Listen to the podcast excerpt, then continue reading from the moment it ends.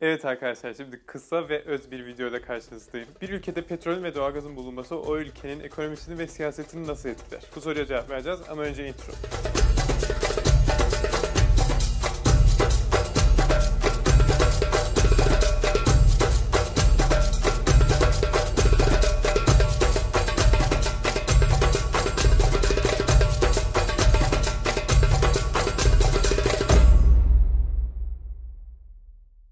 Önce biz ekonomisini nasıl etkileyeceğine bakalım. Sonra siyasetiyle ilgileniriz. Bir ülkenin ekonomisi petrol ve doğalgazın bol miktarda bulunmasından nasıl etkilenir? Birinci basit cevabı olumlu etkilenir. Bir tarafta Suudi Arabistan var, diğer tarafta Yemen var. Bu iki ülkenin birbirinden doğru düzgün ne coğrafi bir farklılığı var ne de insan kaynakları açısından bir farklılığı var. Temelde ayrıştıkları nokta birinde petrol rezervlerinin bulunması, diğerinde bulunmaması. Bir tanesinde insanlar açlıktan ölüyorken diğerinde valla...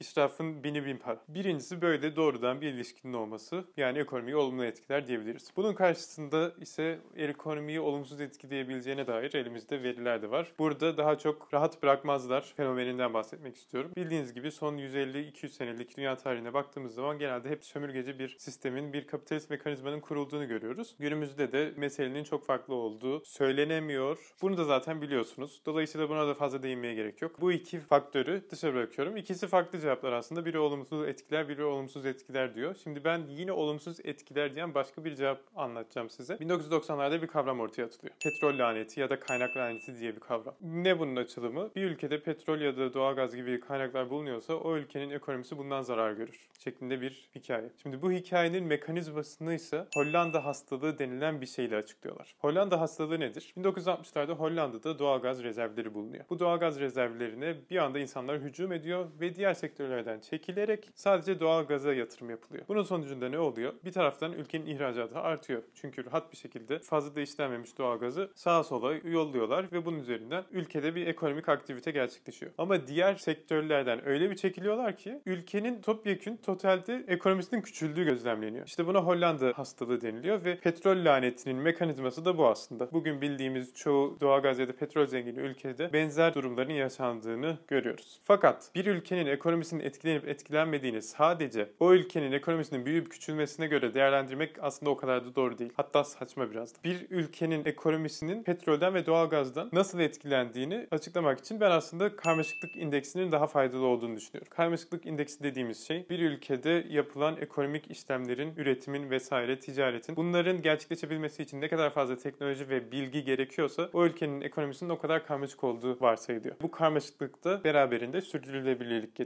Şimdi Hollanda örneğini gözünüzde canlandırın. Aynı şekilde diğer sektörlerden çekilildiğini ve doğalgaz gibi çok kolay bir şekilde paranın kazanılabildiği bir sektöre para yatırıldığını düşünün. Böyle bir ülkede doğal olarak inovasyonun, teknolojinin ve bilgiye ihtiyacın çok da olmadığı bir ekonomik modelin geliştirildiğini varsayabiliriz. Böyle bir durumda da petrolün ve doğalgazın aslında karmaşıklık indeksinde olumsuz etkiye yol açabileceğini görürüz ve bu da aslında sürdürülebilir bir kalkınma ve sağlıklı bir ekonominin uzun vadede çok da mümkün olmadığını gösteriyor bize. Hele ki iki bin elli gibi bir tarihte artık gelişmiş ülkelerin pek çoğunun tamamen yenilenebilir enerjiye geçtiğini ve dolayısıyla da fosil yakıtlardan ithal etmeyi bırakacaklarını varsayarsak petrole ve doğalgaza bağımlı bir ekonominin çok da sağlıklı bir ekonomi olduğunu iddia edemeyiz. Ekonomik kısmı böyle. Şimdi daha eğlenceli bir kısmına, yani siyasi kısmına geçeceğim. Petrolün ve doğalgazın siyasete etkisi ne olur? Bu soruya farklı farklı şekillerde cevap verilebilir ama ben modern devlet teorisi üzerinden anlatmak istiyorum. Modern devletin nasıl ortaya çıktığını çok basit bir şekilde anlatacağım. on dördüncü yüzyılın Avrupa'sında bir sürü silahlı grup ortaya çıkıyor. Bu silahlı gruplar kendi yaşamlarını devam ettirebilmek için şehirleri, köyleri yağmalıyorlar ve onların üzerinden geçiniyorlar. Zamanla sayıları o kadar fazla oluyor ki bu grupların. Şehirliler, köylüler, işte bu topluluklar yanlarına bir tane silahlı grubu çağırıyorlar ve diyorlar ki sen bana saldırma, beni yağmalama, sen beni diğer yağmalayıcı gruplara karşı koru, ben sana düzenli olarak haraç vereyim. Silahlı gruplar da bunu kabul ediyorlar ve burada modern devletin temellerini, nüvelerini atmış oluyorlar. Karşılıklı bir bağımlılık ilişkisi oluşuyor. Nasıl bir bağımlılık ilişkisi? Silahlı grubun rahat bir şekilde geçimini sağlayabiliyor alabilmesi için düzenli olarak haraç alması lazım. Düzenli olarak haraç alabilmesi içinse o topluluğun bir refah üretmesi gerekiyor. O topluluğun refah üretebilmesi içinse silahlı grubun sağladığı güvenliğe ihtiyaç duyuyor. Dolayısıyla burada karşılıklı bir bağımlılık ilişkisi kuruluyor ve bu bağımlılık ilişkisi de bugün karşımıza devlet ve millet arasındaki bağımlılık ilişkisine tekabül ediyor. Aradaki haraç da aslında vergiye tekabül ediyor. Bu mekanizmanın sadece modern devletin oluşmasında değil, demokratik modellerin oluşmasında ve demokratik sistemlerin ortaya çıkmasında da etkili olduğunu görüyoruz. Neden? Bir topluluk ne kadar fazla vergi veriyorsa o silahlı gruba, yani haraç veriyorsa o silahlı gruba, o silahlı grubun yapıp ettiklerine o kadar fazla karışma şansına sahip oluyor. Bu hem teoride böyle, yani bir devletin meşruiyeti anlamında böyle, hem de pratikte böyle işliyor. Fakat benim anlattığım bu hikaye aslında modern devletin hikayesi demiş olsam da Avrupa'nın hikayesi. Farklı coğrafyalarda farklı hikayeler anlatılıyor ve bunlardan bizim şu anda ilgilendiğimizde rantçı devletin nasıl ortaya çıktığı. Rantçı devlet dediğimde aklınıza Orta Doğu petrol zengin ülkeleri gelebilir. Şimdi bu petrol zengin ülkelerde yine bir silahlı grup var, yine bir topluluk var. Fakat bu ikisi arasında benzer bir bağımlılık ilişkisi yok. Çünkü arada bir haraç mekanizması o kadar da gelişmemiş. Çünkü silahlı grubun kendi yaşamını devam ettirebilmesi için haraç almasına o kadar da ihtiyacı yok. O haraç yerine, o topluluktan aldığı vergi yerine elinde petrol var ve o petrolü çok rahat bir şekilde ihraç edebiliyor. Neden çok rahat bir şekilde ihraç edebiliyor? Çünkü silahlı grup olduğu için o petrolü aslında bir tekel kuruyor. Ve bu sayede de söz hakkını herhangi bir şekilde halka vermeden tamamen kendi elinde tutuyor. Bu sistem üzerindense bir demokratik modelin kurulması çok da mümkün değil. Genelde biz otoriter rejimlerin kurulduğunu görüyoruz. Hatta destekleyici bir faktör olarak da petrol ve doğalgaz üzerinde oluşturulan tekel sayesinde aynı zamanda bir taraftan ekonomik refah üzerinde bir tekel oluşturuluyor. Bir taraftan da silahlar üzerinden bir tekel, yani güç üzerinde de bir tekel oluşturulduğu için çok daha az sayıda kendine yandaş çekerek toplumun büyük bir kısmını, yani muhalefeti sessiz hale getirmeyi başarabiliyorsun. Petrol ve doğalgazın bol miktarda bulunması durumunda bir büyük pasta oluşur ve bu pastadan pek çok yandaş faydalanabilir. Ve bu yandaşların beslenmesi sonucunda büyük bir otoriter koalisyon kurulabilir. Ve bu koalisyon ne kadar büyükse aslında otoriterizmin de o kadar güçlü olduğunu söyleyebiliriz biz. Bunun aynısını petrol ve doğalgaz zengini olmayan ülkelerde yapamıyoruz. Güzel bir örnek Türkiye aslında. Türkiye'nin aslında petrolünün ve doğalgazının olmaması bir nimet olabilir. Çünkü sürekli bir vergi mekanizması üzerinden bir devletin hizmetlerini sağlayabildiğini görüyoruz. Parayı Lidyalılar,